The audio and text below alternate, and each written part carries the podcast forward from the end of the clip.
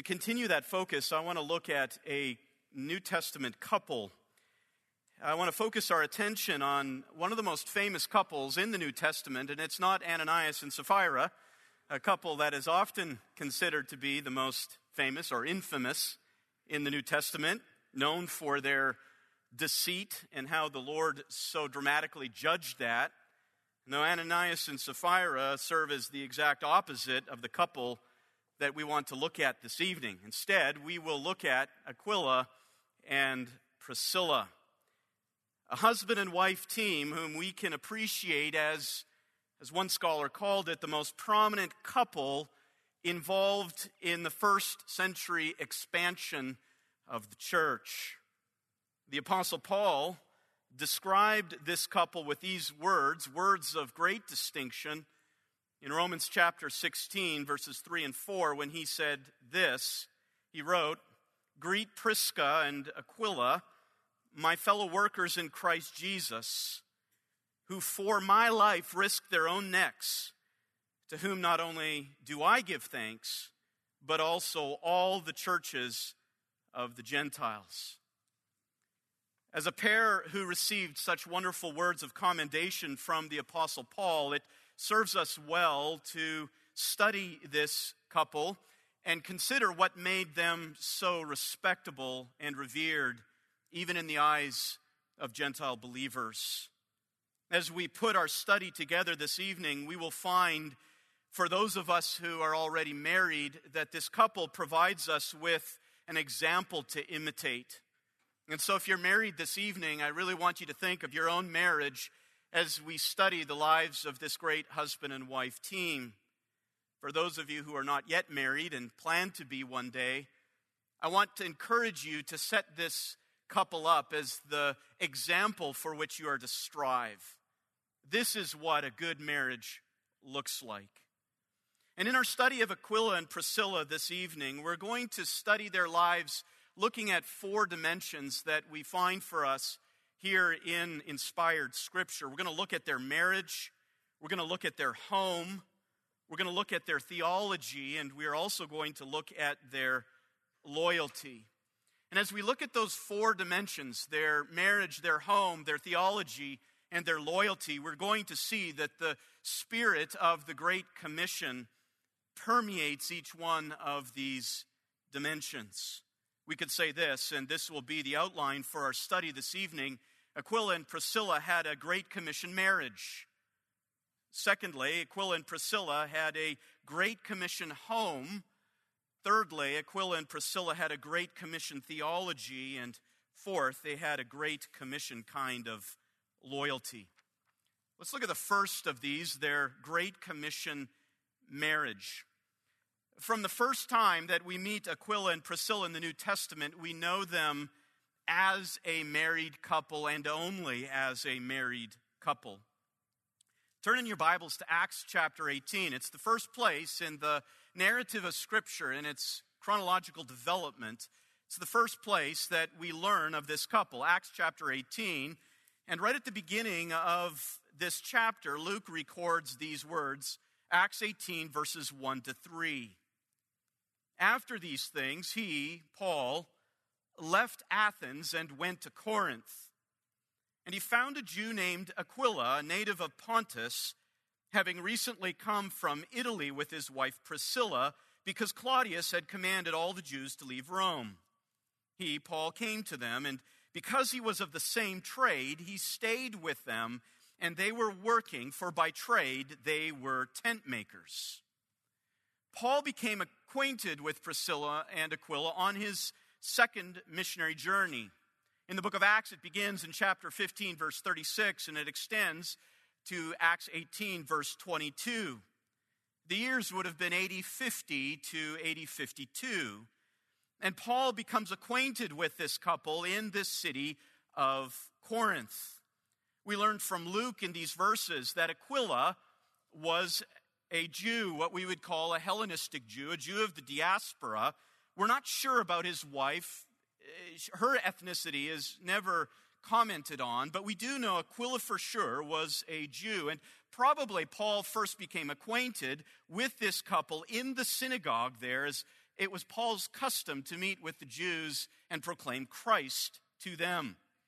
Aquila came from the region of Pontus, which is a region around the southeast part of the Black Sea in modern day Turkey. And we know that there was a large population of Jews from that area because even in Acts chapter 2, on the day of Pentecost, a group of Jews from Pontus were there in Jerusalem celebrating Pentecost. And Luke tells us here that Aquila was married to Priscilla. She's going to be called Prisca in other places. That's her shortened name. And they come having arrived from Italy, verse 2 says. Now, historian Luke is very fascinated with these kinds of incidental details. He notes that Claudius, the emperor, had been the one to, to, to, to command the Jews to leave Rome. Claudius was a Roman Empire who reigned from AD 41 to AD 54. And according to the ancient Roman historian Suetonius, who refers to this edict, he says that Claudius had commanded the Jews to leave Rome because there were disturbances at the instigation of a certain Chrestus, and so Claudius expelled the Jews from Rome. Now, many scholars believe that this Chrestus is a reference to Christ, a, a Latin mistranslation of the word Christos. And according to Suetonius, what had happened was that Claudius had been concerned that these debates among the Jews were creating social unrest in Rome, and that in order to preserve the stability, he had best order them to leave Rome. What that appears to be is a reference to the fact that the preaching of Jesus of Nazareth, Nazareth as being the Christ had reached Rome by that time, was causing no small disturbance. And so Claudius, among those Jews, just orders them out. And Aquila was one of those Jews who had probably by that time already become a believer. And so he and his wife are forced to leave. And they arrive there in Corinth. Why Corinth? Why Corinth? Well, business. We read that in verse 3, they were of the trade of tent makers. Now, probably the best way to understand that word tent maker, which is a very rare term, is to actually translate it as leather worker, which means that they were artisans, they were of the business class, working class, tradespeople, and their work was to do all things related to leather. That would have included things like belts and shoes, ship sails, tents, awnings, everything that you could think of made from tanned skins. But why the move to Corinth? Well, Corinth was one of the great economic engines of the Roman Empire. And not only that, but in Corinth, or actually just outside of Corinth, every two years, there is a series of games called the Isthmian Games, second only to the Olympic Games. And those Isthmian took place just outside of Corinth. Those Isthmian Games required a, a whole lot of leather workers. So, according to the timing, it seems very appropriate that they were lured to Corinth at the prospect of new work. They had lost whatever they had in Rome, and so they come to Corinth for business. But as we're going to see, the Lord had other purposes for them there. Now, when we meet them, we meet them as a couple. And here is what is interesting about their marriage. Every time that we will now come across Aquila and Priscilla in the account of Luke in the book of Acts, as well as in all of Paul's writings, wherever he refers to them, they are always considered to be a couple. They're always mentioned together. They're mentioned a total of six times, several times in Acts and several times in Paul's letters, always together. But here is what is more fascinating. Two of the six times where they are mentioned, Aquila's name comes first. Now, that's the normal way in those days, the husband's name would always be mentioned first. But four out of the six times, Priscilla, her name, is mentioned first. Very unusual. Now, some have explained this that perhaps Priscilla came from a higher social order. It is possible that Aquila married into nobility. Perhaps that's an explanation. We simply don't know. Others have speculated that perhaps Priscilla became a believer first, and that's why the biblical writers, that's why Luke and Paul will refer to her first, but that is even more speculation. More likely, the reason for this order is that both Luke and Paul recognize and have great respect for Priscilla as a servant of the church.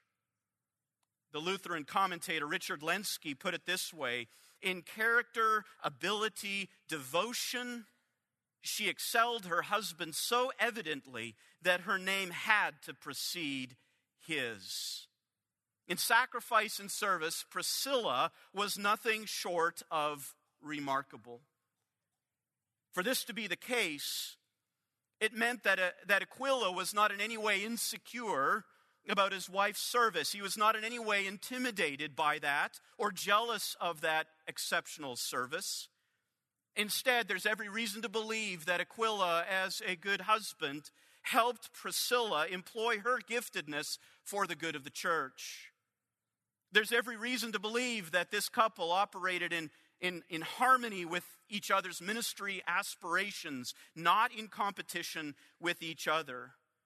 And as such, living this out in the context of their marriage, they were able to do far more than two would do separately. And as we will see as we continue to study their lives, the marriage of Aquila and Priscilla provides a powerful testimony to us, either as those who are already married or as those who are looking to married to be married. This couple provides a powerful testimony to what a couple can do when they are united together under Christ and for his commission. They illustrate what it means to be one flesh in the Great Commission. One commentator put it this way they furnish the most beautiful example known to us in the apostolic age of the power for good that could be exerted by a husband and wife working in unison with each other for the advancement of the gospel. In this, they had a model marriage, not one turned inward, but one dedicated to the Lord and to his purposes. You see, marriage was not just created for each spouse, as important as that is in that regard. As Paul states in Ephesians chapter 5 verse 32, marriage is to serve as an illustration an illustration of more transcendent things. And how better can one do that than by, by having both spouses equally and in harmony committed to advancing the Great Commission? They had a Great Commission marriage. Secondly, they had a great commission home. That's what the result is going to be when you have a husband and a wife both dedicated to each other for the glory of Christ. They had a great commission home. When we study what Luke and Paul describe about the home of Aquila and Priscilla, we find that their home played a very important role in three great centers of early Christianity. You may not have ever seen this or noticed this connection, but in three of the great cities of the early church, Aquila and Priscilla and their home plays a very central role. First, we see it in Corinth. Again, going back to Acts chapter 18 on Paul's second missionary journey, AD, 50 to 52, as he's there evangelizing what is modern day Greece. He is there in the southern part of Greece. He arrives in Corinth uh, he arrives in Corinth after preaching the gospel in Athens. He arrives, and we read in Acts 18, verse 3, that Paul stayed with Aquila and Priscilla, and they were working, for by trade they were tent makers. Their home for Paul's 18 months in Corinth served as his host home. And this was no small thing. As we read other details surrounding Paul's ministry in the city of Corinth, we find that that season of 18 months was not an easy time for the Apostle Paul. Later on, when he writes to the Corinthians in 1 Corinthians 2, verses 1 to 3, he explains his state of mind when he entered that city for the first time, his state of mind when he would have come across Aquila and Priscilla there in Acts 18.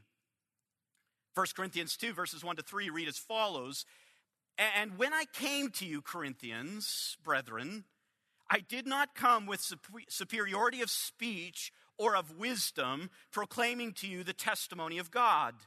For I determined to know nothing among you except Jesus Christ and Him crucified. Now, notice verse 3 I was with you in weakness and in fear and in much trembling. From all accounts, the 18 months of Paul's ministry in Corinth were exceedingly challenging, and they certainly were at the very beginning. In fact, if we look back to Acts 18, we read in verse 9 that the Lord, in one of the few cases where the Lord, where the Lord directly appears to Paul, he did so in Corinth. He appeared to Paul in the night in a vision, and, and these are the words that Paul received. Look at 18, verse 9. Acts 18, verse 9.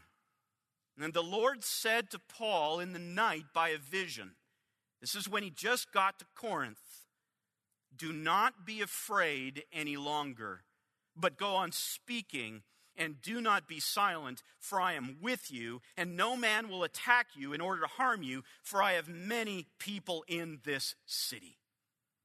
Yes, the Apostle Paul was afraid. We often don't think of that. He is the great missionary par excellence, and yet we find his humanity, his frail humanity, on display. Something was going on there in Corinth, and Paul was afraid. The Lord had to tell him, Paul, don't worry, I'm going to protect you. And on that basis, Paul remains there. And it raises the question how did the Lord practically administer his preserving care to this apostle? It came, for example, through the hospitality of Aquila and Priscilla. As one writer notes, one of the highest forms of hospitality is to provide religious sympathy and cheerful interaction for those who might otherwise be depressed in their solitary round of service. And we could see that is exactly how Aquila and Priscilla ministered to Paul. Paul was dependent upon them.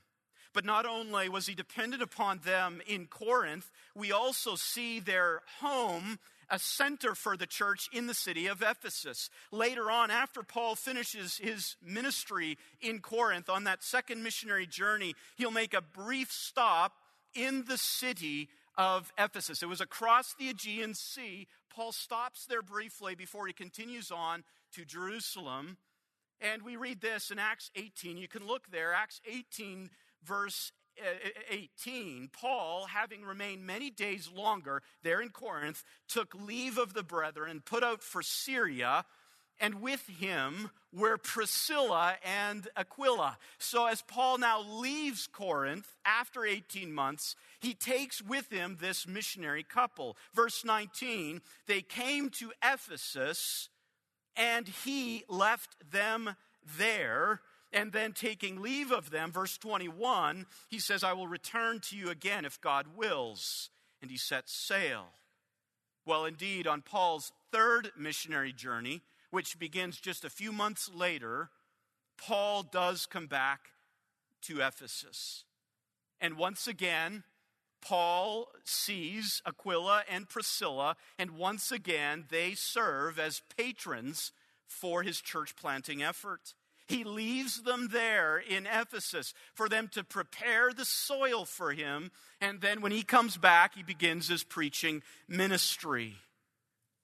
Sometime later, at the end of his third missionary journey, he is going to write the letter to the Corinthians, and he's going to give the Corinthians a greeting at the end of his letter of First Corinthians he, he writes that from Ephesus.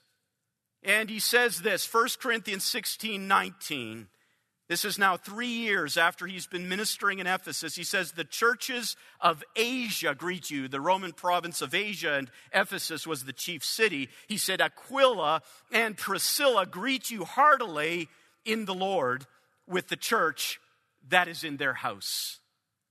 There in Ephesus, Paul had planted at least one church, if not more, and we know that the church was meeting there in Ephesus now in the home of Aquila and Priscilla.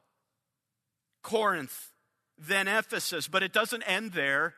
It then continues on to Rome. Later on, just a few months after he writes to the Corinthians, again at the end of his third missionary journey, he picks up the pen and he writes a letter to the Roman church. He, he wants now, after his third missionary journey, to visit Rome. He wanted to finish up his time in the Aegean region, head back to Jerusalem, and then eventually get to Rome. And as we read in Uh, Romans chapter 15, Paul had wanted to be encouraged by the believers there in Rome he had never met before, and then helped by them on to Spain. He asks the Romans in that letter to help prepare his way for him to come to Rome and then for him to go to Spain. And at the end of the letter to the Romans, in, in Romans 16, if you turn to Romans 16, you have a very interesting ending to this greatest letter that has ever been written in human history. A, a, chapter, a whole chapter filled with dozens of greetings to the believers in Rome whom he had never yet met, and he's preparing his way to get there.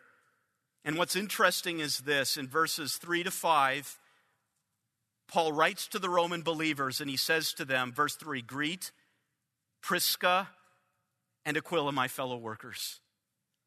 Now, wait a minute, weren't they just in Ephesus? They had been.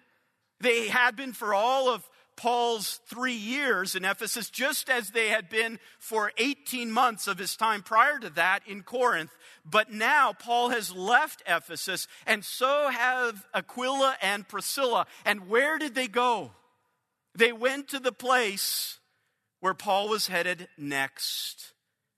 And their home becomes the place for the church to gather. Notice in verse 5 where he refers to the church that is in their house. Now, as leather workers, they would have been able to secure in those days a little shop. It was known that these shops would have been about 8 to 12 feet wide, not very big, 12 to 24 feet deep. And they had a vaulted ceiling, and a second story would be put in there and that would be the living quarters for a couple like Aquila and Priscilla and any guests that they had. A church like that, a building like that, could host about 20 people for worship. And that's what we see Aquila and Priscilla doing with their business. Again, one writer puts it this way as in Corinth, as in Ephesus, so in the great metropolis of the empire, Aquila and Priscilla have the high distinction of making their home a shelter for those who profess the name of Christ and a means for consolidating and extending the church. They used their business as a way to make connections, to network. They used their business to minister to the needs of missionaries. They used their business to extend hospitality, and through this, they become great patrons of the Great Commission. Thirdly, not only do we see this Great Commission marriage and a Great Commission home, we see they had a Great Commission theology. They had a Great Commission theology. Obviously, such commitment comes from a robust a, a, robust theology, and that's certainly what we see in, in, in Aquila and Priscilla. Now, oftentimes there's the caricature that those who are involved in materially supporting uh, missions that they don't care so much about doctrinal precision. But Aquila and Priscilla destroy that characterization. We find it, we find their commitment to a precise theology evident in how they ministered to a great preacher of the first century, and it wasn't even Paul. This preacher could be known as the Charles Spurgeon of the first century, a very eloquent preacher named Apollos. Turn back to Acts chapter 18. In Acts chapter 18, verses 24 to 26, we read of Aquila and Priscilla and their interaction with Apollos. Now, a Jew named Apollos, an Alexandrian by birth, this is verse 24, Acts 18, he was an eloquent man. He came to Ephesus. They were already there in Ephesus, and he was mighty in the scriptures. This man had been instructed in the way of the Lord, and being fervent in spirit, he was speaking and teaching accurately the things concerning Jesus, but being acquainted only with the baptism of John. And he began to speak out boldly in the synagogue, but when Priscilla and Aquila heard him, they took him aside and explained to him the way of God more accurately. Now, verse 25 states, according to Luke, that uh, Apollos had been instructed in the way of the Lord. That's a reference to the prophecies given in the Old Testament concerning the way of salvation. He was fervent in spirit. He was genuine. He was committed. There was no superficiality with him. And he was speaking and teaching accurately the things concerning Jesus. He had heard of Jesus. He believed Jesus to be the Messiah and was preaching that. But there was still an element that was missing in his theology. Luke says that Apollos was only familiar with the baptism of John. Now, the baptism of John was not the kind of baptism that we saw earlier. The baptism of John was a, a reference to a prior age. The baptism of John represented the baptism of the Old Testament, you could say. But Apollos was not familiar with the birth of the church. He was not familiar with the kind of baptism that we did here in the name of the Father and the Son and the Holy Spirit. He had, he had been un, unaware of the day of Pentecost. And so, verse 26 Aquila and Priscilla committed to precise theology. They took him aside and explained to him the way of God more accurately. The word accurately there means strict conformity to a standard or norm with a focus on careful attention. Now, Apollos wasn't teaching heresy, he wasn't teaching error, but his teaching was incomplete. And the, pro- the, the, the, response of Aquila and Priscilla show us that they were not only interested in contributing materially to the Great Commission, no, this couple was committed to accurate theology. This business couple, this working class couple, was concerned that the gospel had to be preached accurately in its fullness. That they were not just generous leather workers, they were theologically mindful. They were not just interested in activity, they were interested in accuracy. They were not just excited uh, uh about Apollos' popularity, they cared about principle. They were not charmed by Apollos' technique, they cared about truth.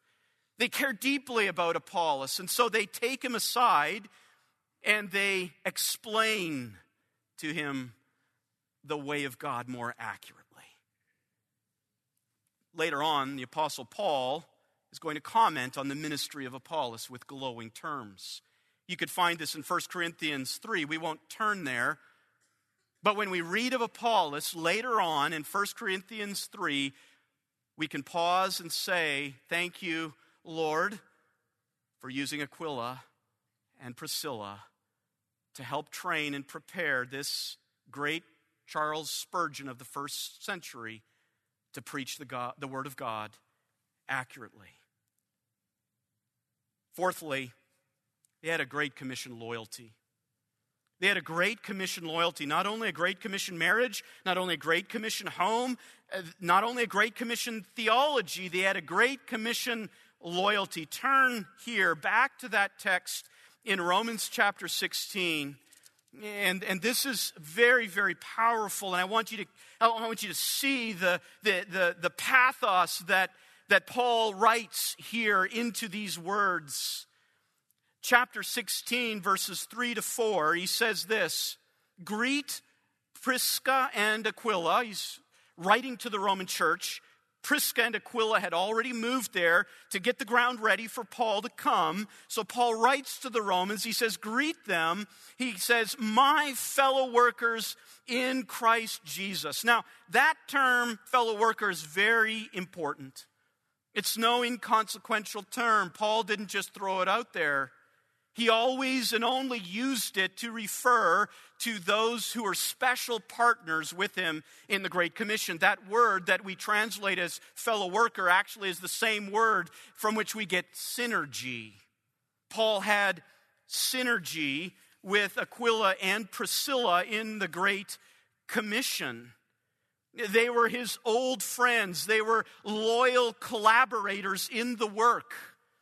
But there's something even more amazing about this description. Notice back in the text of Romans 16, not only are, there, are they fellow workers in Christ Jesus, but notice verse 4 who, for my life, risked their own necks. To whom not only do I give thanks, but also all the churches of the Gentiles. Literally, Paul says Aquila and Priscilla put their necks out on the line. It literally is translated as they lay down their own necks. The idea of this idiom is that they essentially put their own necks on the chopping block. Now, what, what is this all about? Paul obviously refers here to some kind of great peril that he had been in. And Aquila and Priscilla, this working class couple, these leather workers, had stepped forward and in some way protected Paul and even offered their own lives in exchange for the protection and preservation of this great apostle. And that's why he can then go on to say to the Gentile churches listen, me as this, this apostle to the Gentiles, you can be thankful for Aquila and Priscilla because of their work, I am able to preach to you. That was Aquila and Priscilla. What did they do? We're never told. We know that in Ephesus, Paul says, I fought with wild beasts, an idiom there as well, saying that in Ephesus, in his ministry there, it was dangerous. In Corinth, we read already that he was there in fear and trembling. There was some real physical danger for this great apostle. And here is a normal, ordinary, working class couple putting their lives forward for his sake. Was something momentous. It demonstrated something exceedingly praiseworthy in this couple, and it reminds us of John 15, verse 13. Greater love has no one than this, than one lay down his life for his friends. Aquila and Priscilla were willing to do that. This is how A.T. Robertson describes it. They were ready to die to save Paul's life. This great sacrificial act Paul could never forget. It set Aquila and Priscilla apart among Paul's friends. They were henceforth knit together by this blood bond. The fact that they escaped with their lives in no wise decreases Paul's sense of obligation to them for their heroic deed. It was loyalty to the limit, and Paul cherished the memory of their courage. This is the example of this couple. They will be referred to one more time in Paul's writing in his last letter, 2 Timothy. He says in 2 Timothy 1, verse 15, that all who were in Asia were, were leaving Paul. They were afraid. By 2 Timothy, the time that Paul writes that, he is in prison again a second time, but this time with no hope of release.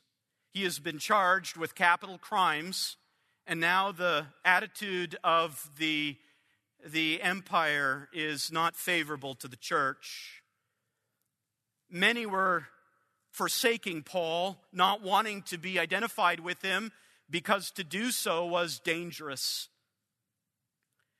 Only a handful of people maintained their connection with Paul, and one of them, or two of them, were Aquila and Priscilla. We read in 2 Timothy 4, verse 19, some of the last words of the beloved Apostle Paul. He gives that same exhortation which he had given many times before related to this couple greet Prisca and Aquila. Greet them. They were his friends. Now, this is, this is an example of a couple that is committed to the Great Commission. We need today, as much as ever, gospel patrons like Aquila and Priscilla. It'll begin with a Great Commission marriage. It'll begin by seeing that marriage exists not for self, but for God, that marriage exists for the purposes of God, and that marriage is put on greatest display when it is oriented toward making much of Christ by proclaiming him through word and deed to the nations. And that begins in ordinary working class marriages. Secondly, we need patrons like Aquila and Priscilla today because we need Great Commission homes. Homes that will be used to minister to the needs of missionaries who are back on furlough and need encouragement and rest. We need homes that will be used as connecting points for networking, to bring people together for the sake of evangelization as well as bringing people together to talk about the mission. We need Great Commission homes. We need Great Commission theology, a kind of commitment to the work that doesn't just look for action, is not just giving money to whatever it looks like is working, but is committed more than ever to the accurate proclamation of the gospel. We need those couples who are working class couples but love theology and care for the accuracy of that theology being brought to the nations. And we need Great Commission loyalty, a kind of sacrifice that will take risks. It's not a nice word today. No one wants to take risk. And just ask the missionaries how many people will try to convince them that it's dangerous to go to Burundi. I'm sure Carlin could give you a whole list of people who would say, Can't you do more from over here than over there? But we need couples who will believe in the dignity of risk taking for the gospel.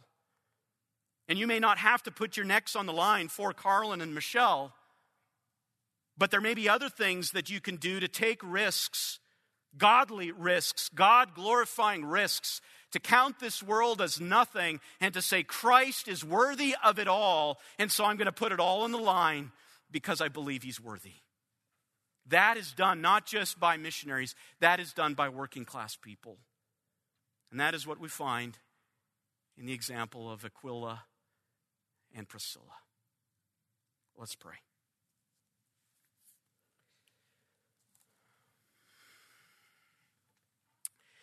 Father, we're so thankful for these examples in your word that give us insight into the lives of ordinary people whom you chose to use in extraordinary ways.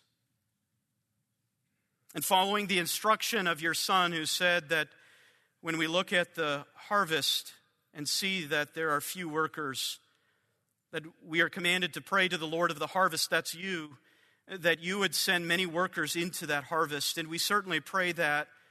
But Father, having studied this example, we also we pray that you would fill this church with Aquilas and Priscillas.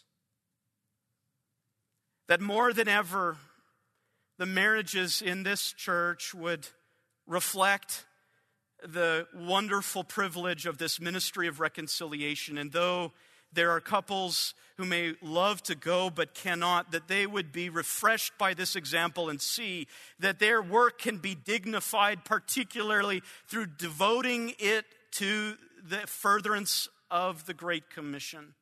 Fill this church, Father, we pray, with more couples like this.